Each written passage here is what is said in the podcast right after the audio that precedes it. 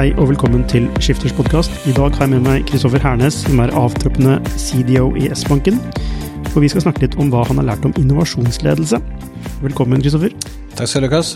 Du skal jo nå slutte i S-banken for å gjøre noe annet, men du vet ikke helt hva. Det stemmer. Og, eh, men du har jo mange års erfaring med innovasjonsledelse, både i S-banken, men også ikke minst i Sparebank1-gruppen. Og for å stille det første spørsmålet først, er det egentlig en forskjell på innovasjonsledelse og vanlig ledelse? Det er litt ledende, ledende, spørsmål, egentlig. Det handler jo om å, å lede og utvikle mennesker, begge deler.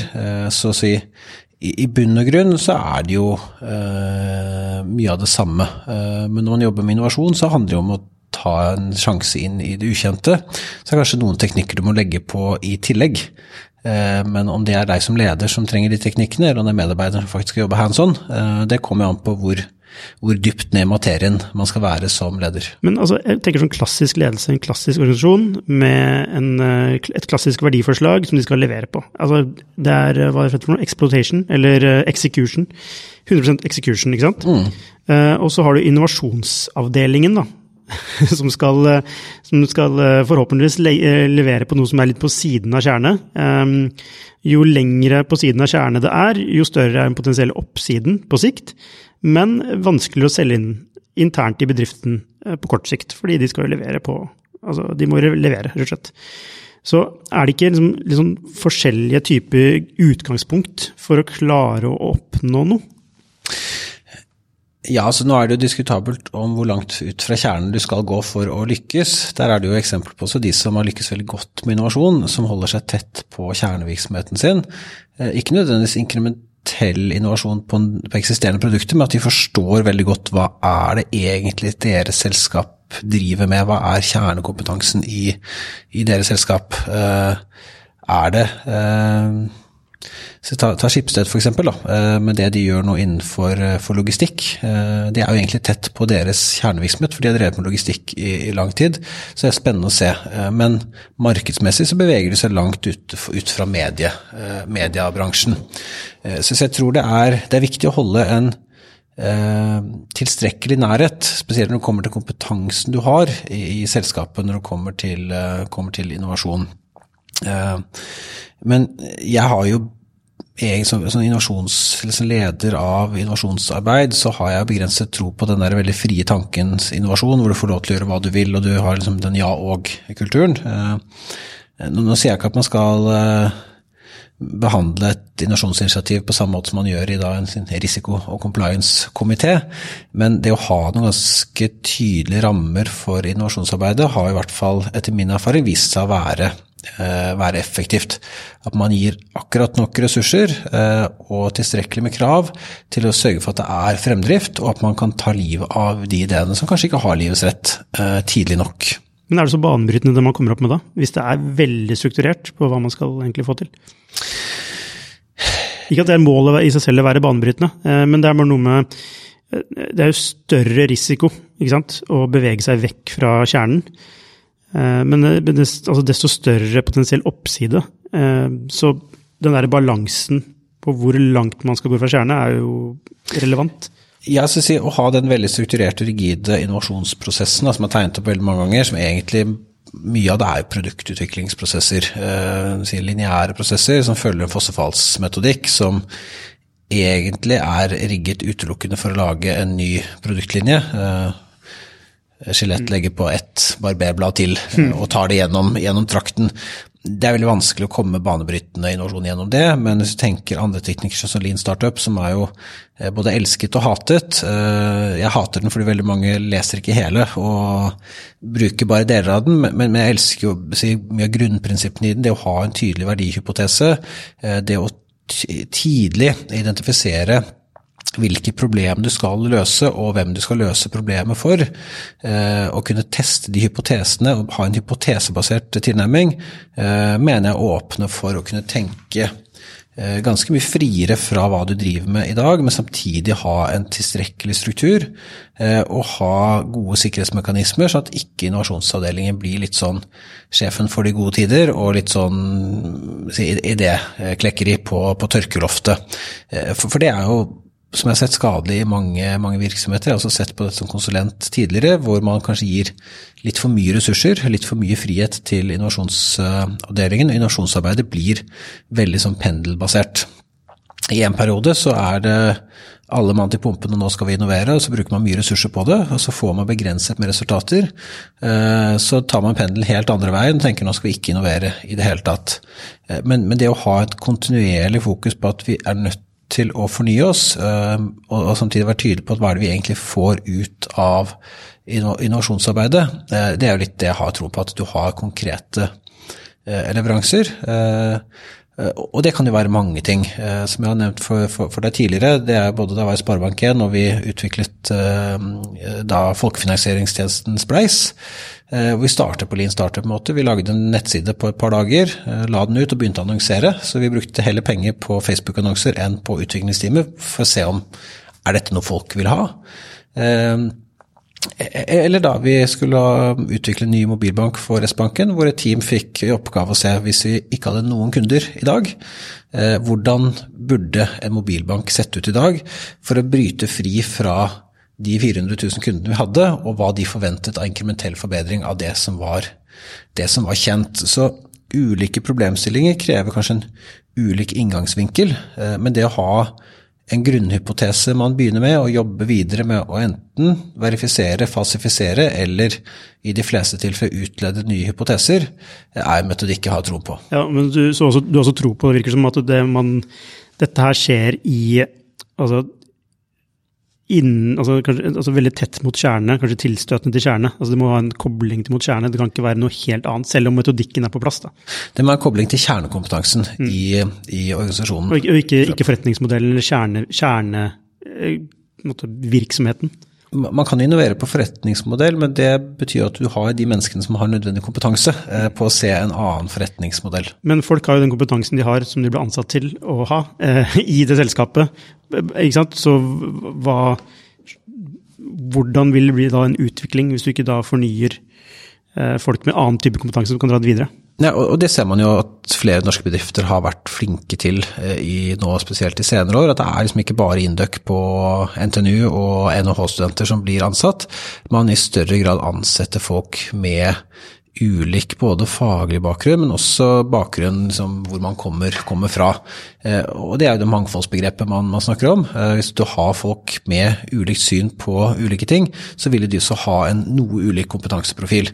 Eh, selv om de kanskje jobber med det samme i det daglige, så kan de jo analysere problemstillinger fra et ulikt eh, ståsted. Eh, og litt også som jeg selv eh, vurderer nå å bytte beite fra bank. Eh, ta med meg det jeg kan fra bank eh, for å ta fatt på utfordringer innenfor noe helt, helt annet. For det, det skader jo ikke å kaste seg litt ut på den dype enden igjen. Jeg savner den tiden hvor jeg da enkelt kunne stille alle de dumme spørsmålene, og ikke være den som folk ser på og forventer å få svarene, svarene fra. Men jeg tenker jo det å, det å være nysgjerrig det, det, å være kreativ og det, det, å faktisk kunne bruke fantasien, eh, er jo egenskaper som eh, eh, man kanskje mister litt etter hvert jo mer erfaren man blir. fordi jo mer erfaren du blir, jo, jo større liksom, mental modell og mental playbook får du av å bare eh, gå tilbake til hva var det jeg gjorde den gangen for fire år siden da jeg fant et problem som var litt likt. Eh, og så appliserer du egentlig den løsningen. Eh, men det er som man sier, hvis det verktøyet du har er en hammer, så er jo alle problemer en, en spiker. Så, så det, det, er jo ikke noen eh, det er ikke noe fasitsvar på hvordan jobbe med, med, innovasjon. Jeg skrev min masteroppgave på å se er det er det noen fellestrekk som gjør selskaper innovative. Det var vanskelig å se de konkrete fellestrekkene egentlig. Eh, annet enn at kompetanse har eh, utrolig mye å si. Det å ha de rette menneskene og gi de de rette verktøyene og rammene for å få, få til noe. Tilbake til dette med innovasjonsledelse. Du sa at innovasjonsledelse er som vanlig ledelse, men med noe, med noe attåt. Hva er dette det andre, altså hva, Hvilke pain points er det en innovasjonsleder har som en vanlig leder ikke har? Nei, Det er, det er, jo flere ting. Så jeg har jo sagt tidligere at kanskje en av de viktigste egenskapene til en innovatør, da, hvis du skal ha og Jeg tror vel at du trenger en champion eh, internt. Eh, en champion som ikke nødvendigvis tilhører ledelsen, men som er kanskje noen nivåer under, men som har god, god backing og god sponsor i ledelsen. Det er en person som må ha en utrolig god motstandsdyktighet. fordi innovasjon i etablert virksomhet er jo et motbakkeløp. Eh, du skal gjøre noe som ligger litt på siden, det vet ikke om du tjener penger på det. Eh, du, skal, du trenger ressurser fra resten av organisasjonen som også har en, eh, daglig virke som de trenger å bruke tiden sin på. Så man trenger jo hele tiden å måtte forsvare det man driver med, og ikke bli motløs av det. Samtidig så er det jo utrolig viktig å ikke forelske seg i løsninger. Jeg tror det der veldig mange går, går feil. At man er så som flere har sagt, og det er vel Jostein Magnussen som har det foredraget sitt som snakker om å elske problemet, det er jeg veldig, veldig tilhenger av. At du må være veldig søkende etter å finne hvilket problem er det du faktisk skal løse. Eh, så du ikke ender opp med å investere masse i en løsning på jakt etter et problem. Eh, og da er det vanskelig å finne balansen mellom en champion som ønsker å gå det motbakkeløpet eh, med en idé eller et konsept og samtidig ha egenskapen til å tenke at nei, dette her var faktisk ikke noe hadde ikke noe for seg. Dette slutter vi å drive med, og beveger oss videre til, til neste. Det er kill your darlings, som det heter. Det er jo lettere sagt, sagt enn gjort. Eh, og vi som mennesker er jo psykologisk rigget til å fortsette å hive gode penger etter dårlige penger, hvis vi har først begynt å investere i noe. Men altså, Man kan jo ikke undervurdere kraften i en god idé. Altså, Den kan bevege mange, og ofte er det jo løsningen som er det som tenner folk. Definitivt. Eh, men det er viktig å vite at den løsningen man begynner å løpe med, eh, faktisk har et underliggende problem som man skal, skal løse, og at det problemet løses eh, at det løser problem for reelle mennesker der ute. Hvorfor, altså Du sier at man er i motbakkeløp, men hvorfor er det slik at det er motbakkeløp? Burde, ikke, burde det liksom ikke vært en nedoverbakke å drive med, med innovasjon i etablert selskap? Altså hvorfor, hvorfor er det så mange mekanismer på plass som egentlig prøver å stoppe innovasjon? Det handler om at man, rigger, man rigger jo sin, eh, sin, operasjonsmodell og man rigger jo sine prosesser for å replikere eh, en prosess eh, så effektivt som overhodet mulig, og det er jo på kjente produkter og kjente tjenester. Eh, og når man skal begynne med noe nytt, så kommer det litt sånn på siden av, det, som, det, som, er. Der har man jo eh, skissert type alternativer som eh, ambidextrous organization, hvor du også har de ressursene du trenger for å drive innovasjon uh, i et litt sånn side, uh, sidespor. det er en utrolig kostbar modell å drive innovasjon på. og Spørs om det er noen selskaper i Norge i det hele tatt som er store nok til å ha det på den måten. Kanskje Equinor, DNB og et par, et knippe, knippe andre. Og det er jo det at du er avhengig av skal du drive si i bank, da, eller skal drive innovasjon, så er du avhengig av å ha med deg compliance, du er avhengig av å ha med deg juridisk, du er avhengig av å ha med deg IT-drift, du er avhengig av å ha med deg veldig mange funksjoner innenfor banken som har mye annen jobb eh, i, i tillegg. Eh, og det er jo krevende å få tilgang på det, så det ikke blir en forstyrrelse i, i hverdagen. Og, og, i hvert fall når det da viser seg at innovasjon er jo av natur, så er det jo ikke Det vil jo være noen hit and misses der. At de ikke blir eh, eh, sett ned på når man da si dette traff ikke helt, kundene vil ikke ha akkurat dette initiativet. Eh, det å faktisk ha viljen da til å tenke ja, men da prøver vi dette her.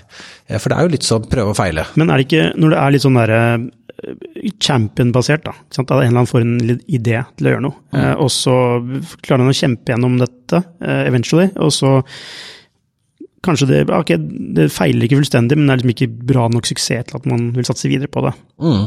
Um, gjør ikke det det vanskeligere å gjøre det på nytt? Altså, altså Er det ikke et sånt paradoks i at man, eh, at man Altså, er det, er det hvis, hvis, måten man organiserer innovasjon på i et selskap er på den måten, er, er ikke det altså, en metode som måtte på sikt ikke vil fungere. Fordi den, det, du vil hele tiden være avhengig av de resultatene du leverer. Eh, men det blir såpass få tilfeller fordi det ikke funka i 1993. Altså, altså det blir en sånn eh, Versus det å ha et system på plass da, eh, som faktisk skal ta opp litt penger. Mm. Det skal, de skal, men liksom av ti forsøk så skal vi treffe på to av dem, eller kanskje tre. Eller kanskje bare én. Men hvis vi først treffer, så er det veldig bra.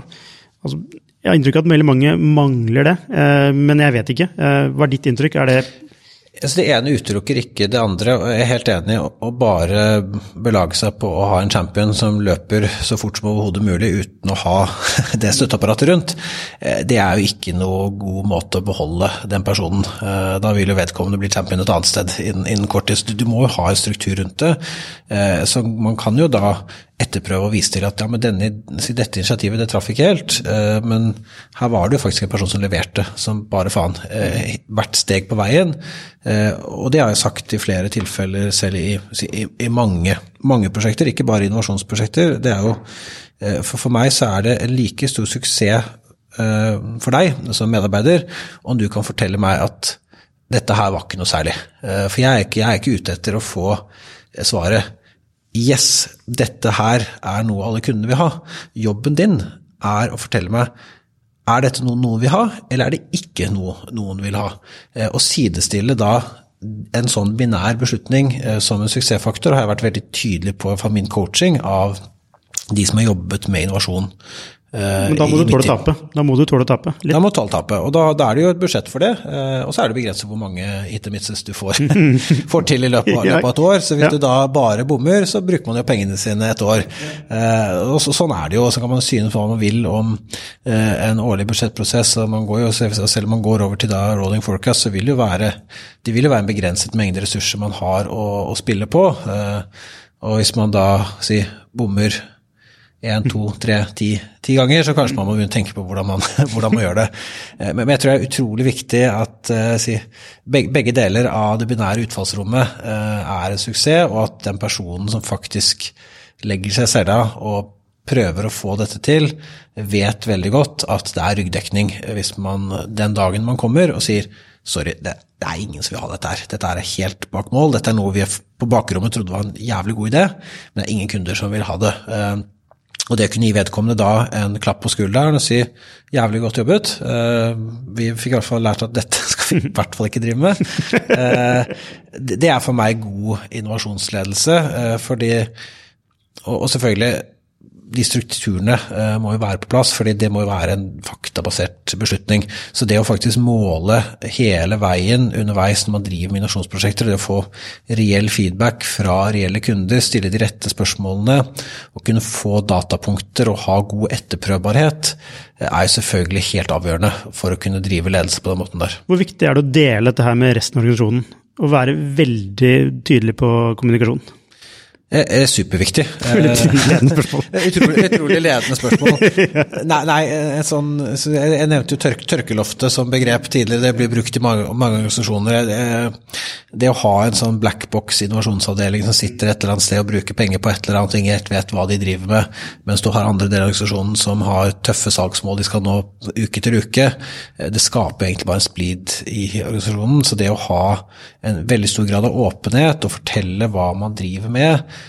det er jo helt avgjørende eh, for å redusere hindringene eh, på veien. For å gjøre innovasjonsarbeidet så smidig som overhodet mulig. Og snu motbakken, kanskje ikke til nedoverbakke, men kanskje litt mer flatmark. Med begrenset motvind. Mm. Og så må du liksom gjøre det også mulig for andre deler av organisasjonen å delta, på en eller annen måte. Hvis de har noe å bidra med. Altså, definitivt. Det må være mulig å melde seg, melde seg på. Og det har jeg også vært veldig tydelig, tydelig på. Så I min tid som leder Spesialistbanken så hadde jeg jo en, en gjeng som jobbet med innovasjon organisasjon, men det var en knøttende liten del av min organisasjonsenhet. Det var den minste av de.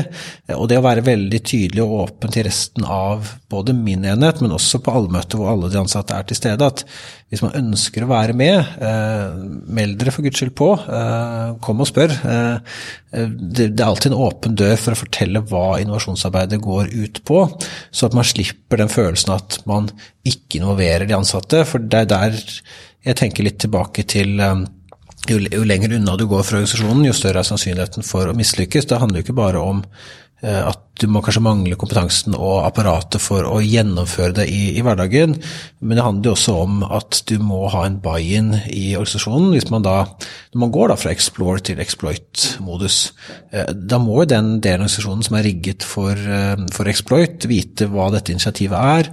Man må ha utrolig god handover-prosess, så noen skal jo eie det når man har funnet ut at ja, men dette her traff jo godt. Dette skal vi selvfølgelig ha som en del av vår produktportefølje eller tjenesteportefølje, eller at dette er en ny forretningsmodell vi skal satse på. Eh, og det å bare si nå fant vi noe som funker, her, ta det videre, eh, det fungerer litt dårlig. Eh, det er jo ikke alltid det passer. Så det må være en forutsigbarhet for de enhetene som tar det videre. Enten det da sier bank, det er de som driver innenfor betalingsområdet. Er de som driver innenfor låneområdet, eller andre deler av organisasjonen. Mm. Så en brannfakkel, altså trenger vi egentlig en innovasjonsavdeling? Altså Burde ikke innovasjon være en del av alle lederes ansvar? Og ikke minst burde ikke også være insentivert for å levere på innovasjon? Og når det er en del av det etablerte, så ligger det også nærmere kjerne, og det er lettere for dem å allokere ressurser til det for å få det faktisk gjennomført. Jeg tenker at der er det litt sånn eh, avhengig av tid og sted eh, og organisasjonens modenhet hvor man står. Eh, jeg har lagt ned en innovasjonsavdeling for et års tid siden. Det var jo ikke fordi jeg mente at vi skulle legge ned alt som var innovasjonsarbeid, men da var ikke lenger tiden for å ha en dedikert avdeling til det. Da var det nok mer formålstjenlig å spre den kompetansen ut innenfor de forretningsområdene eh, som trengte å jobbe videre med, med innovasjon. Så innovasjonsarbeidet eh, det, jo, det, lever jo selvfølgelig, selvfølgelig videre, eh, men ikke inn under en leder for innovasjon, eh, men innenfor da låneområdet, innenfor brukergrensesnitt, eh, innenfor bedriftsområdet eh, osv. Mm. Altså, hva, med, hva med følgende setup? Uh, inkrementell innovasjon det skjer i kjernevirksomhetens uh, avdelinger. Uh, tilstøtende innovasjon skjer kanskje gjennom partnerskap med eksterne, andre eksterne etablerte aktører. mens altså sånn grensesprengende innovasjon det skjer gjennom investering i startups og, eller oppkjøp. Jeg tror at det er en god, en god modell. Det krever at du har en viss størrelse for det å drive med strukturell innovasjon, eh, da må du ha en avdeling som også håndterer eh, hele prosessen, scoutingen, det å kunne drive governance av eksterne selskaper. Men hvis du ser, eh, ser på mange av de store selskapene, da, Ta Facebook f.eks., de er jo utrolig dårlige på innovasjon, egentlig. Det er ikke så veldig mye de har klekket ut på egen hånd som har blitt noe særlig av. De prøvd seg på noen datingtjenester, de har prøvd seg på noen marketplaces, men utrolig gode på å kjøpe ting. WhatsApp har jo helt enormt mange brukere. Instagram eh, brukes jo spesielt blant den målgruppen Facebook har lyst til å treffe, brukes jo betydelig mer enn eh, Facebook tror jeg. Jeg tror ikke de hadde klart å lage dette selv. Eh, og det er nok veldig mange selskaper når en viss størrelse, ser jo at det er den eneste måten de kan få det til på. Eh, og jeg, tror det er en fornuftig modell for, eh, for å drive innovasjon, for det er veldig vanskelig å å ha stayerevnen i, i, de initiativene som er langt nok unna uh, til å kunne jobbe det opp til en kritisk masse. Da tror jeg det er faktisk mer kapitaleffektivt for en stor bedrift å vente til man har en proven concept. Uh, ja, de, betaler, det koster mye kroner og øre, uh, men sammenlignet med da den tiden man måtte brukt på å bygge noe tilsvarende tror jeg er eh, Og som kanskje ikke fungerer? Og som kanskje ikke fungerer, for man har kanskje et par hit, hit and misses. Eh, så, så, så, når du en viss størrelse, så tror jeg nok at uh, innovasjon gjennom M&A er nok ikke det dummeste å gjøre, uh, definitivt. Uh, så er det den mellomfasen. den modellen du skisserer er jo litt sånn en modell jeg også har skissert selv for, for innovasjonsarbeidet. Så, så er det jo da hvordan man skal organisere den sånn tilstøtende innovasjon. Om man da bruker partnermiljøer, er jo én måte å gjøre det på. Eller man har en avdeling som driver, driver med det, som skal ligge lite hestehode foran, foran, det andre. Uh, der finnes det også ulike, ulike veivalg, men det, uansett hvordan man gjør det, så krever det at man stiller jo noen tydelige krav om at man leder på en god måte. Eh, og det er litt som jeg sa til deg i forrige, forrige gang vi snakket om dette temaet her. Jeg er veldig tilhenger av å bruke en veldig akademisk hypotesebasert metode på det, eh, hvor man da hele tiden prøver å eh, falsifisere hypotesen framfor å lete med lykt og lupe etter noen små halmstrå som kan fortelle at de selvfølgelig skal holde dette i live litt til. Ja, det er, lett å falle i den fella. Eh, og Spesielt når man har investert eh, sin tid i det, og ikke minst sin kjærlighet til løsningen. I motsetning til problemet. Men eh, man må jo beherske en del sånne skills som en, en innovatør. blant annet dette med politikk. Det, er jo ting som en innovatør egentlig ikke vil drive med, men som likevel er viktig. Er du enig? Ja, så har du hvis du ikke har lyst til å, å forholde deg til, til, politikk, så vet jeg ikke om innovasjon i etablert virksomhet er sted å være for deg. Det er kanskje min uh, harde, harde, beskjed på det. Så, sånn er det jo. Enhver en organisasjon vil jo ha eh, en grad av intern politikk. Man kan synes hva man vil om det, men sånn er nå verden. Eh, jeg har i hvert fall lært meg å og bare akseptere at det er noen ting man må forholde seg til, og heller lære seg å spille spillet, framfor å prøve å slåss mot naturkreftene. Så hvordan spiller man politikkspillet? Du, altså, du har jo fått gjennomført mange ting, så du behersker det tydeligvis. Hva, hva er hemmeligheten? Altså, jeg tenker det, jeg var inne på det i sted, og det er jo uh, i, i, de rollene jeg har hatt som sitter i, i leder, lederposisjon, det å kunne eh, finne en sponsor, da. Nå har jeg vært sponsoren i, mange, mange, tilfeller. eh, tror jeg er utrolig, utrolig viktig. Om det ikke er meg, så er det jo da hvem i din organisasjon er det som sitter tilstrekkelig høyt nok oppe, som kan være en sponsor for innovasjonsarbeidet. Hvordan finner man den, da? Altså, hva, hvordan Nei, gjør man det? Det må være noen som kjøper ideen, kjøper problemet, at dette her er noe vi skal ta tak i, dette er noe vi skal gjøre, og som, som backer eh, den championen, da. Eh, når det da skal Enten man skal gå og be om midler, eh, som det ofte er, man går til en komité, fordi det er sånn store organisasjoner er organisert, decision by committee. Eh, og så handler det jo om Jeg tror det er veldig vanskelig å komme sånn rett fra utsiden inn uten å ha et godt internt nettverk eh, som man må spille litt, eh, spille litt på. Det å forstå Og det er jo der innovasjonsledelse, vaneledelse, hva Se av de du trenger å ha med deg, da. Eh, hva er det som betyr noe for dem i hverdagen? Hva er det som skal til for at de lykkes i hverdagen? At det du gjør også skaper suksess hos de som bidrar inn, tror jeg er utrolig, utrolig viktig. Eh, så, så politikken det, det, har jo ofte et negativt uh, fortegn, men jeg er jo tilhenger av å spille det i større grad positivt. At du, du gjør en jobb, og du hjelper du hjelper andre med å lykkes underveis, eh, er jo også en måte å se på internpolitikken. fordi i bunn og grunn, så kanskje jeg er naiv der, så vil jo alle egentlig komme på jobb for å gjøre en god jobb og, og levere og trekke i samme retning. Eh, og hvis du kan være en av de som bidrar til at man kommer seg et steg videre samtidig som man innoverer, så vil man jo få mye goodwill på veien. Men tenker du at man skal spille på deres altså personlige altså ambisjoner? Altså man, er det sånn man må tenke? At, eh, hvordan kan jeg hjelpe vedkommende med å lykkes med et eller annet? Altså, på det personlige, eller skal du liksom spille altså, selskapskortet? Eh, altså, hvis, man, hvis du skal være virkelig taktisk, da. Så litt, litt, eh, little bit of this, little bit of that. Uh, litt av begge deler. Uh, for, vi er jo ja, vi er ansatte i organisasjonen, men på slutten av dagen så er vi jo alle mennesker. Uh, og vi har de tingene vi, vi, interesserer oss for, vi har de tingene vi brenner, brenner for. enten det være seg at man har lyst til å gjøre noe for å øke forståelsen av privatøkonomi for barn, f.eks., så vil det alltid være de organisasjonene som også deler, deler liksom ditt kall da, og visjon for å gjøre det bedre eh, for samfunnet. Eh, og da, da lønner det seg å bli kjent med organisasjonene, vite hvem, hvem er de menneskene. Eh, og på den andre siden så har du jo de som sitter nedsyltede kopier, som må levere i det daglige på sine kopier. Det å forstå hvordan ser hverdagen ut da, til denne personen her, som jeg trenger noe fra.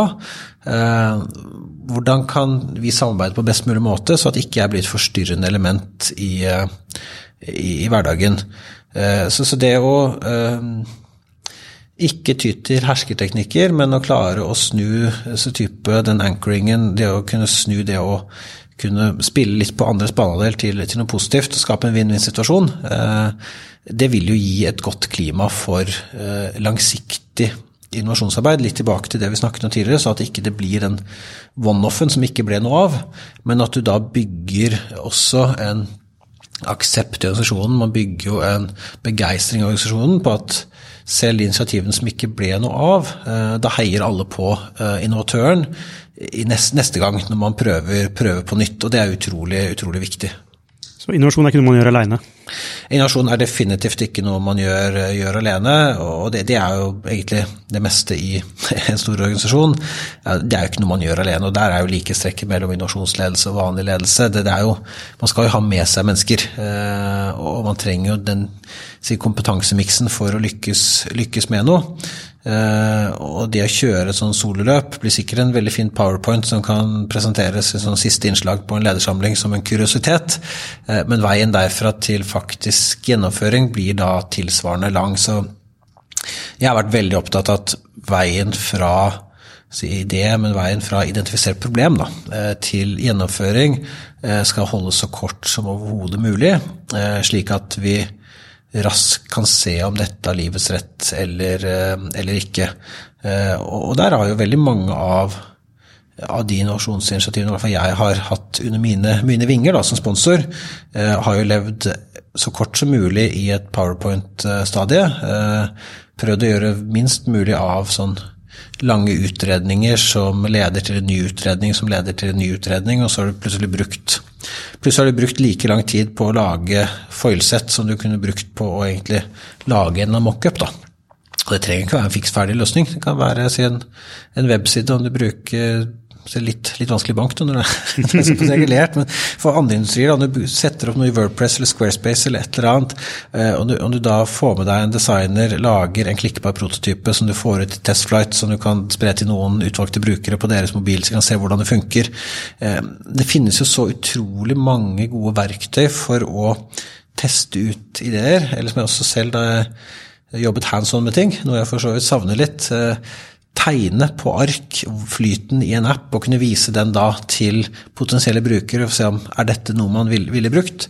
Eh, så det å komme til noe håndfast ganske tidlig for å få den reelle feedbacken, eh, og sørge for at den reelle feedbacken samles opp og, og, behandles som gode datapunkter for veien videre, eh, det er utrolig, utrolig viktig. Så det er jo det å kunne jobbe data- og faktabasert er jo for meg i mitt hode utrolig viktig all form for ledelse. Eh, innenfor innovasjonsledelse så er jo enda, enda viktigere.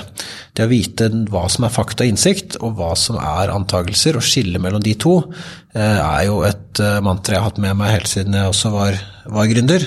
Som har vært viktig, liksom, fundament i hele min lederfilosofi, at det er en tydelig forskjell mellom de to. Altså, det er jo, altså Growth-metodikk er jo basert på vitenskap. altså Det er basert på statistikk. altså, altså Det er, det er avansert vitenskap i bånn. fordi man, altså, Som vitenskapen skal man prøve å finne ut, man skal finne, finne ut om noe er fakta eller ikke. Og Det er nok kanskje der min akademikerbakgrunn gjør at det, det, er noe som tiltaler meg i veldig stor grad. For jeg har veldig troen, troen på det, og jeg liker jo ting som er dokumenterbart og etter, etterprøvbart. Eh, en eh, innovasjonsledelse eller, eller vanlig ledelse, det, det, det, forteller jo mye. Eh, og, det gir også en veldig god, god grad av læring eh, til ettertiden. Så som en god innovatør så er det ikke nok å være sånn superkreativ med masse ideer. Du må, liksom, du må både beherske den, altså kalle det Er det høyre? Hjernehalvdel? Jeg husker aldri hvilken andel som er, er hvilken, men, men, ja, det er helt, helt riktig. Det, det, å være strukturert, metodisk og analytisk samtidig som man eh, løfte blikket, eh, som jeg, sa, eh, som jeg sa, sa, tidligere. Det å faktisk da jobbe med å opprettholde din egen kreativitet, nysgjerrighet og ikke minst fantasi, eh, tror jeg er kjempeviktig. Eh, for det er så fort gjort at de sansene sløves eh, etter hvert. At man går inn i en sånn tralt hvor du da gjør det samme i, i, dag som du gjorde i går, og så gjør du det i morgen og over i morgen. Så, så, så får man en spiral hvor man sakte, men sikkert eh, blir i dårligere stilt for å finne ut det neste spennende å gjøre. Ja, altså jeg trekker jo litt analogien til en startup og hva som skal til for å få funding av en investor. Um, og det er ofte at du har komplementær kompetanse. Mm. Så kan din idé være å uh, alliere deg med folk som er gode på det du er dårlig på. For eksempel, altså, hvis du er veldig kreativ, så finn, okay, finn en person som er god på analyse og strukturering, og så kan dere sammen jobbe fram et forslag, eller jobbe fram en mockup, eller whatever. Um, Istedenfor å tenke at du skal altså, måtte gjøre alt selv. da. Mm. Ja, definitivt. Og det syns jeg var jo utrolig forfriskende med det innovasjonsteamet jeg hadde i, i S-banken også. var jo en veldig god samling av komplementære mennesker som hadde sine veldig tydelige spydspisser. Eh, Ideo har jo, eh, som et innovasjonsselskap i, i, USA, de har de som har kommet opp med begrepet T-shaped competence. At du har mennesker som har en spiss innenfor ett felt, men så har de tilstrekkelig med kompetanse innenfor da, de tilgrensende feltene for å kunne i hvert fall stille de rette spørsmålene og kunne være med og diskutere med resten av, resten av teamet. Og det, det tror jeg er viktig, for hvis du er for spiss og for smal innenfor bare ditt fagfelt, så er det veldig vanskelig å ha en, en felles arena hvor man kan snakke et samme, samme språk. Da blir det litt sånn stafettpinne mellom da, si, kompetansesiloene.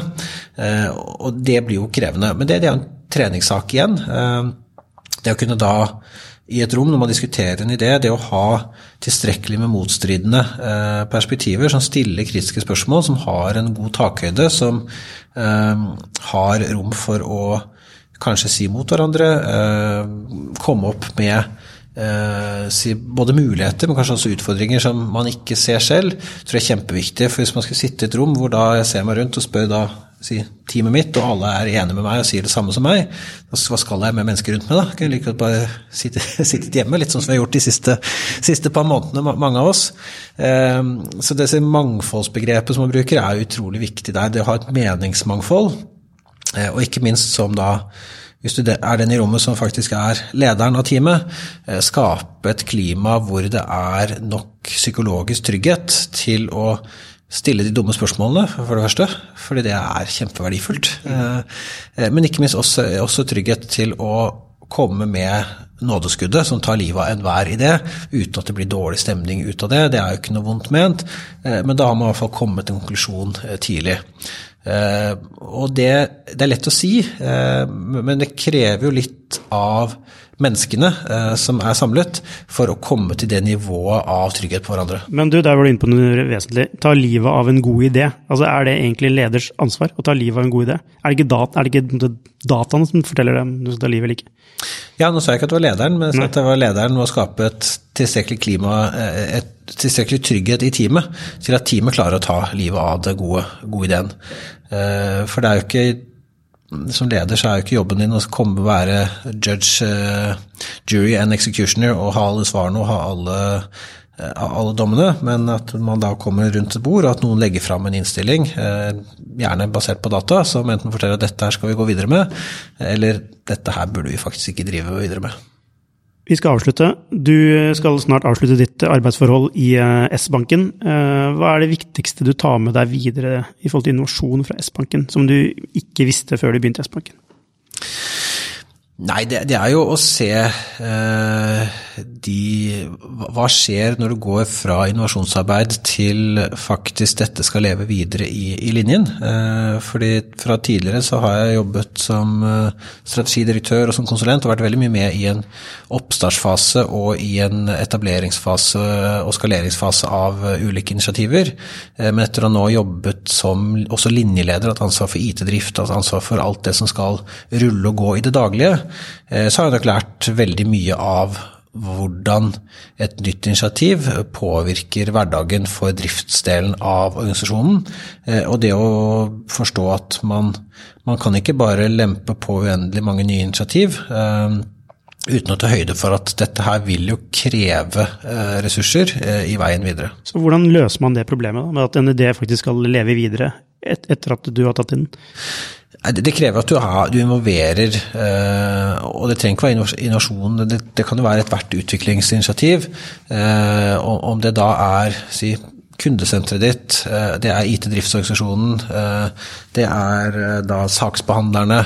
Alle de som har, som har si, daglige gjøremål som vil påvirkes av ny, nytt, nytt produkt, en ny tjeneste, en ny markedsføringskampanje. Eh, et eller annet utspill eh, av noe slag, eh, må jo ha Det må være en forutsigbarhet her, så at de vet at det kommer. At det er avsatt tid og ressurser til at organisasjonen kan ta, ta det imot. At det ikke blir en sånn der overraskelse. Nå, nå er vi ferdig, vær så god, markedsfør og, mm. og drift dette her i, i bakenden. Eh, jeg tror nok, eh, selv om eh, Men bør, bør, den delen av organisasjonen som skal ta det videre, bør den delen av organisasjonen eie altså, selv, altså Kall det produktet, da. Hele veien? Det kommer an på hvor nært på eh, eksisterende produktportefølje man, driver med. Selvfølgelig For inkrementell innovasjon så vil jo det eies av produkteier, eh, naturligvis. Jeg tror at den produkteierrollen, jeg tror at den chief product officer-rollen tror jeg blir viktigere og viktigere for veldig mange organisasjoner. Det kunne være et bindeledd eh, som driver eh, produktutviklingen videre. Og, det er jo litt av grunnen også til at nå, mange ting er gjort i, i min avsluttende fase. Én eh, ting er jo å spre innovasjon ut til teamene, men også hele utviklingsenheten, som var en ganske stor del av min organisasjon, har vi flyttet nå IT-utviklerne ut i produktområdene. Så utviklerne som tidligere tilhørte IT eh, og innovasjon, sitter jo nå de som jobber utvikling innenfor betalingsområdet, er jo organisert nå også organisatorisk innenfor betaling. De som jobber innenfor bedrift, ligger inn under bedrift. Og de som ligger på, på låneområdet f.eks., er inn under låneområdet. Da får du et helt annet eierskap, eh, og bygger da gode autonome team hvor man har felles mål. Um, og man har en felles ledelse, og man kjenner på hele PNL-en uh, innenfor sitt, sitt område. Skaper jo en helt annen dynamikk når det kommer til å forstå at det man setter i gang å kode Eh, i januar, når det skal i drift i mai eller noe det er, eh, så har man involvert hele organisasjonen. Så har du selvfølgelig andre avdelinger som ligger på, eh, på utsiden, og det er utrolig viktig stakeholders. Så det å ha en utviklingsprosess, nå beveger vi oss fra innovasjon over til mm. IT-utvikling, men å ha en utviklingsprosess hvor du har gode sign-offs og avsjekker fra alle som blir involvert i daglig drift, er helt avgjørende, så at ikke det kommer noen overraskelser eh, på veien der. Eh, for det går jo en gang eller to, eh, men hvis det blir modus operandi at det stadig vekk kommer nye initiativer som settes i produksjon, som man egentlig ikke har tatt inn over seg hva det, hva det vil kreve av organisasjonen å drifte dette her, så, så vil man jo da sakte, men sikkert bygge mer og mer selvpålagt teknisk gjeld som Eh, gjør at time to market på fremtidige initiativ vil jo bli tregere og tregere. Eh, for det, det, handler jo om å prøve å holde seg eh, si, agil og smidig, si, uansett hvor stor du blir. Da.